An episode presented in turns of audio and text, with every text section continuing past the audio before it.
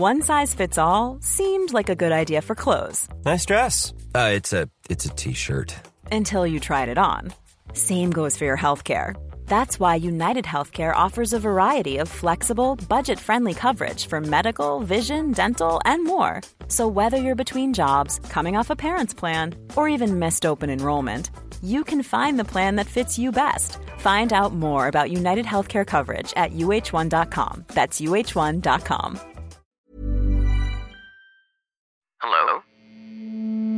Hello? Podcast Network Asia.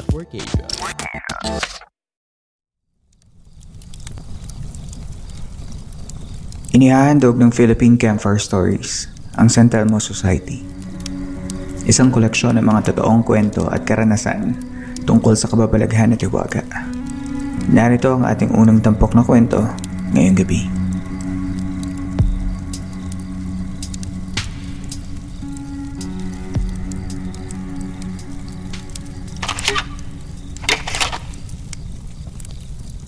Magandang gabi. Ako si Shed at ito ang aking kwento. Nakasanayan ko na mag-hiking kung saan saan every weekend. Minsan mag-isa, minsan kung may gustong sumama. One time, nag-decide akong puntahan yung isa sa mga hindi masyadong kilalang waterfall sa Suyo, Ilocosur. Nag-imbita ako ng mga kasama ko. Lima kami. Tatlong lalaki, dalawang babae. Hindi naman na kami baguhan pagdating sa pag explore ng mga lugar at may mga experiences na rin kami before na hindi namin may paliwanag pero ito talaga yung pinako hindi ko makakalimutan na nangyari sa amin. Nakapag-empake na ako bago matulog para hindi ko na kailanganing magmadali pagkagising. Sinundo ako ng kaibigan ko gamit ang kanyang motor. Napagkasunduan naming sa 7-Eleven na lang kami magkita-kita para makabili pa kami ng mga gagamitin namin sa araw na yon. Nagmotor kami papunta sa main town ng Suyo, Ilocosur. Nakarating na kami ng mga alas 7 ng umaga. Nakasanayan na naming dumaan muna sa municipal hall para mag-courtesy call. Isang safety precaution sa part namin. Nagtanong-tanong kami sa mga pulis na nakastation sa municipal hall kung paano kami makakapunta dun sa sitio kung saan andun yung waterfalls. Medyo ramdam namin yung pag-aalangan nila nung ine-explain nila sa amin kung paano kami makakapunta doon. Paulit-ulit nilang sinabi na mag-ingat kami at sinabihan rin nila kami na pag hindi pa kami nakabalik ng 4.30 ng hapon, hahanapin na nila kami. Napansin ko yung isang pulis na tila may binubulong siya sa kasama niya Napailing lang yung pulis sabay sabing, kaya nila yan. Nararamdaman na namin yung tirik ng araw nung paalis na kami galing ng municipal hall. Alam pa namin yung mga ibang daanan papunta sa mga iba't ibang barangay ng Suyo. Nakailang balik na kami sa lugar na yon dahil ang ganda talaga ng mga tanawin. Di nagtagal, umabot na kami sa puntong hindi na familiar yung lugar. Malayo na rin kami sa main road. Doon na kami nagsimulang mag-alangan sa rota namin. Nahirapan talaga kaming hanapin yung sitio. Sinunod naman namin yung binigay nilang mga direksyon. Nagtanong-tanong din kami sa mga nadadaanan naming mga residente kung tama ba yung tinatahak naming daanan. Tama naman daw. Pero for some reason, parang papalayo ng papalayo lang kami at paliblib lang ng paliblib yung lugar. Umabot na kami sa puntong wala na talaga kami makita mga bahay.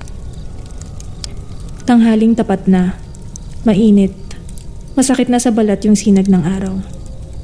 Sinusubukan na lang naming idaan sa tawa yung kaba namin kasi for the first time, ramdam na ramdam naming naliligaw na kami. Nagbibiroan pa kami na kailangan na naming baliktarin yung mga damit namin kasi mukhang paikot-ikot na lang kami kahit saan kami lumiko. Walang mga bahay. Puro talahiban. Kung hindi talahiban, palayan. Kung hindi palayan, bundok. Walang hanggang bundok, Walang hanggang talahiban, walang hanggang palayan. Ang dami na naming naubos na oras kakahanap ng tamang daanan. Kaya nag-decide na kami na mag-split ng grupo. Yung mga boys na nakamotor, may susubukan na rota na hindi pa namin nasubukan. Tapos kaming dalawa ng kasama kong babae, maghahanap ng masisilungan kung saan hihintayin namin sila.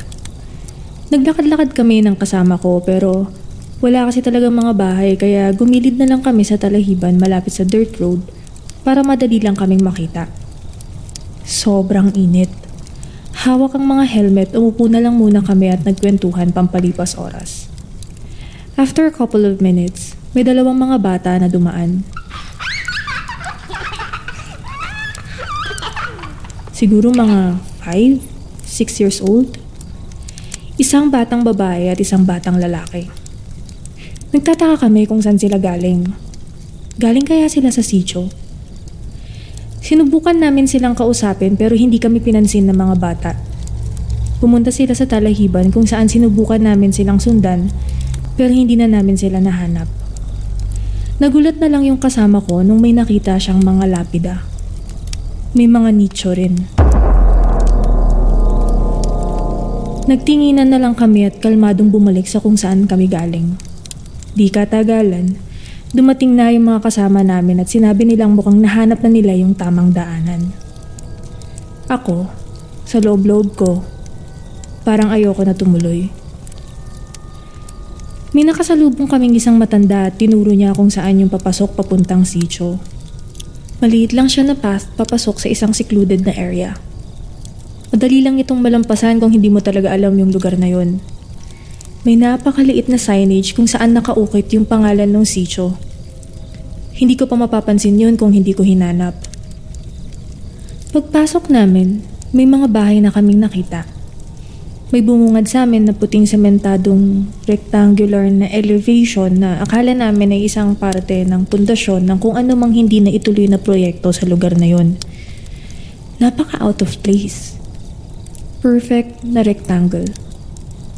Nagpahinga kami saglit at pinatong namin yung mga gamit namin dun sa puting sementong yon. Biglang na-realize ng isang kasama ko na nicho pala siya. Nanlamig kaming lahat. Pagtingin namin sa paligid, halos lahat ng bahay may nicho sa mga kanya-kanyang bakuran. Hindi naman yun kagulat-gulat. Normal lang yun sa mga liblib na lugar na masyadong malayo sa public cemetery. Kinabahan lang kami kasi baka isipin ng mga taga ron, hindi namin nire-respeto yung lugar. Bari-bari di ka bati. Bari-bari di ka bati. Paulit-ulit naming sinabi. May mga mangilan-ngilang taong nakatambay sa labas ng kani-kanilang mga bahay. Nagtanong kami kung saan yung papuntang falls. Tinuturo lang nila.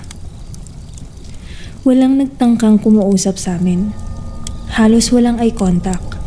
Hindi rin silang umingiti.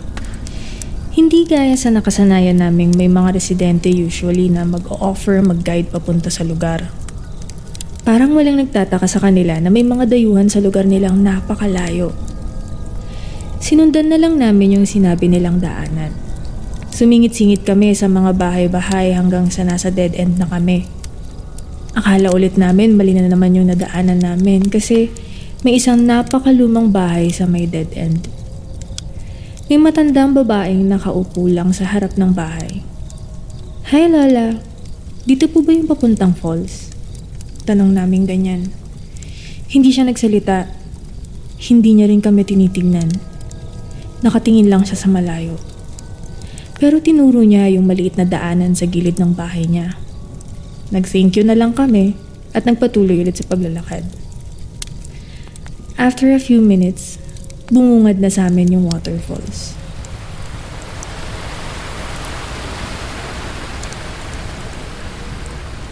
May riverbed kang madadaanan para makapunta sa may basin ng waterfalls. Hindi siya ganun kalalim, hindi rin malakas ang daloy ng tubig. Sakto lang din ang lamig niya. Medyo gloomy ang dating nung dumating kami. Isa daw ito sa mga pinaka-enchanted na waterfalls ng Ilocos Sur. Hindi na bago sa amin ang mga kwentong anito or kwentong kababalaghan pagdating sa mga ganong lugar. Pero for some reason, very guarded kami nung nandun na kami. Nag-decide kami mag-set up malapit sa kung saan kami nang galing para mas mabilis kaming makapag-pack up pag pauwi na. Habang nag-aayos kami, may nakita akong bata na nasa may ilog. Pinapanood niya yung ginagawa namin. Hindi namin alam saan siya galing at sigurado kaming wala siya doon a few minutes ago. Nagtinginan lang kami at nagkunwari na wala lang. Pero, pasimple na kaming nag-uusap na may nararamdaman na kaming kakaiba. Nag-set up kami agad ng late lunch namin. Usually, maliligo muna kami o magtatampisaw bago kumain. Kaso kasi, sa sobrang tagal namin naligaw, gutom na talaga kami. Inimbitahan namin yung bata pero ayaw niya lumapit. Tumatawa lang siya. Mukha siyang tuwang-tuwa na nandun kami. Pagkatapos namin kumain, nagsimula na kaming maligo malapit sa falls. Balik na ulit sa dati na nag enjoy lang. Sisi dito, sisi doon.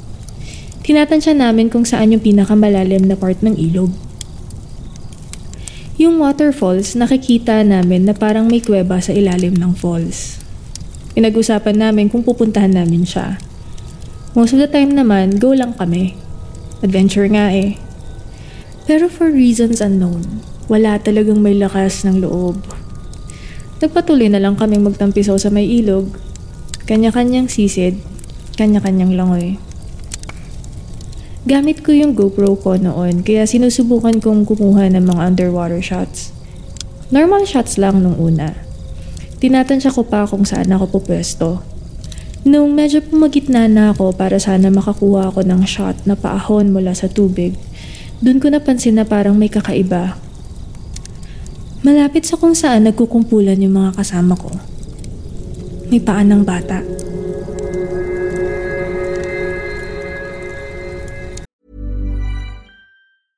Hey, I'm Ryan Reynolds. Recently, I asked Mint Mobile's legal team if big wireless companies are allowed to raise prices due to inflation. They said yes. And then when I asked if raising prices technically violates those onerous two year contracts, they said, What the f are you talking about, you insane Hollywood ass?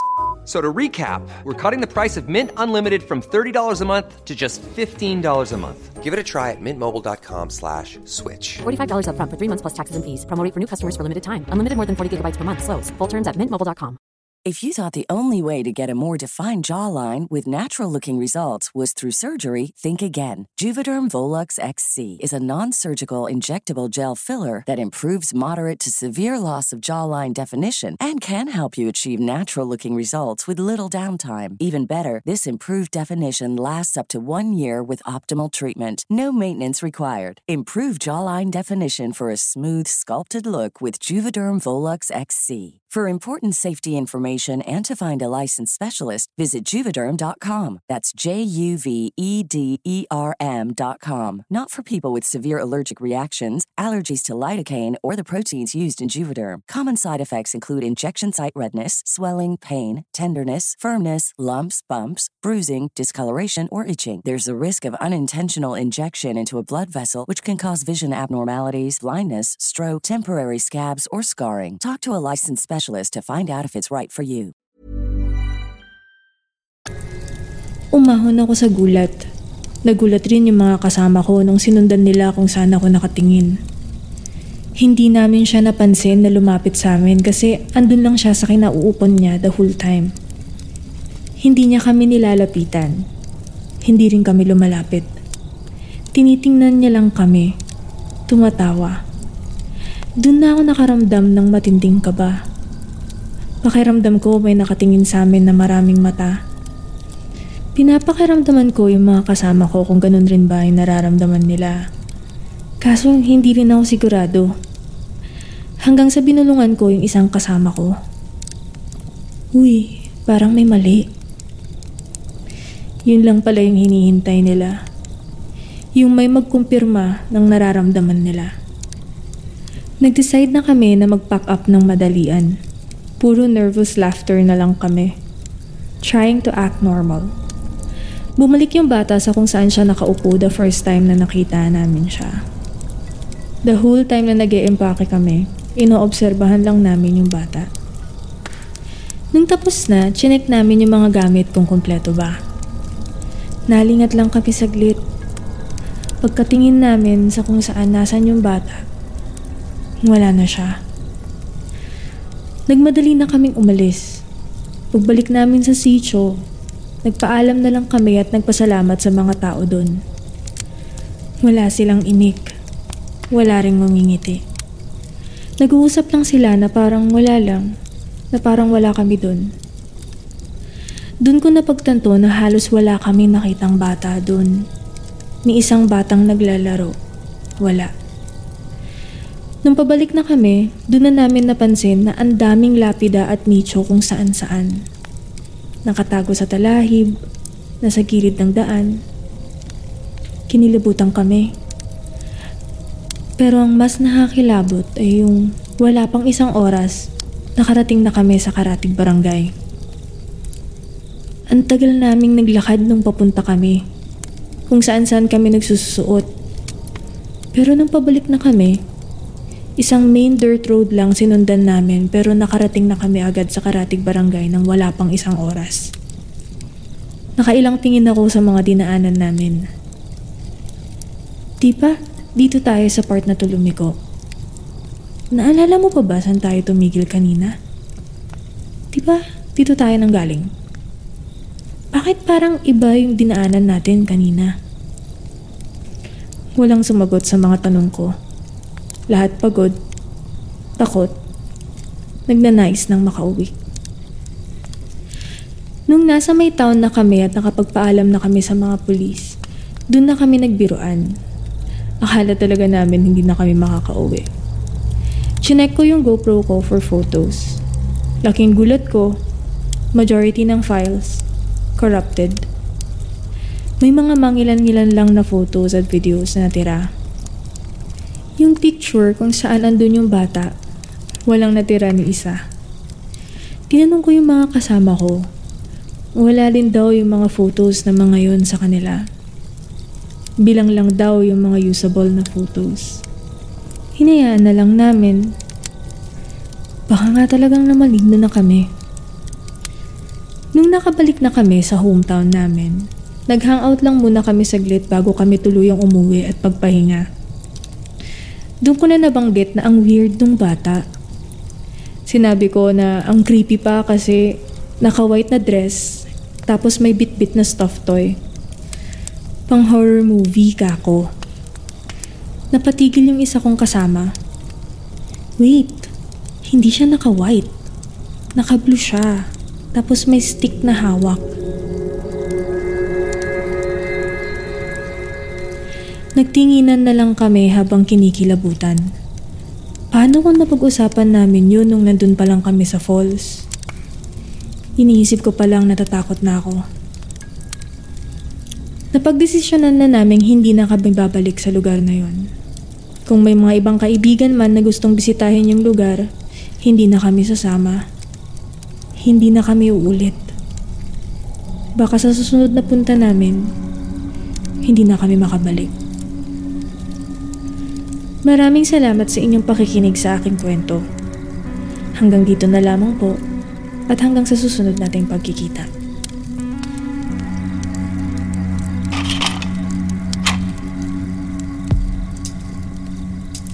Sana ay nakatulong kahit panandalian ang pakikinig ninyo upang maipahinga ang inyong mga sarili laban sa mga problema sa labas ng campsite na ito. Mapapakinggan ninyo ng libre ang mga nakaraang episodes sa Spotify at kung saan man kayo nakikinig ng podcast. Kung kayo ay may mga kwentong nais ibahagi sa ating mga kasama sa campsite, maaari ninyong isubmit ang inyong kwento gamit ang inyong sariling voice recording o kahit i-email lamang sa campfirestoriesph at gmail.com. Maaari nyo ring i-follow at i-like ang ating mga social media accounts sa Twitter at Campfire Story PH at sa Facebook page na Philippine Campfire Stories. Kung gamit niyo ay Apple Podcasts, hinihiling ko na kayo ay makapagbigay ng review na maaari ko ding ibahagi sa mga susunod na episodes. Ang mga reviews at ratings ay nakakatulong upang mas makilala ang isang podcast at maging daan ito upang mas dumami ang makaalam ng mga kwentong Pilipino. Hanggang dito na lamang po, maraming salamat sa pakikinig at hanggang sa susunod nating kwentuhan.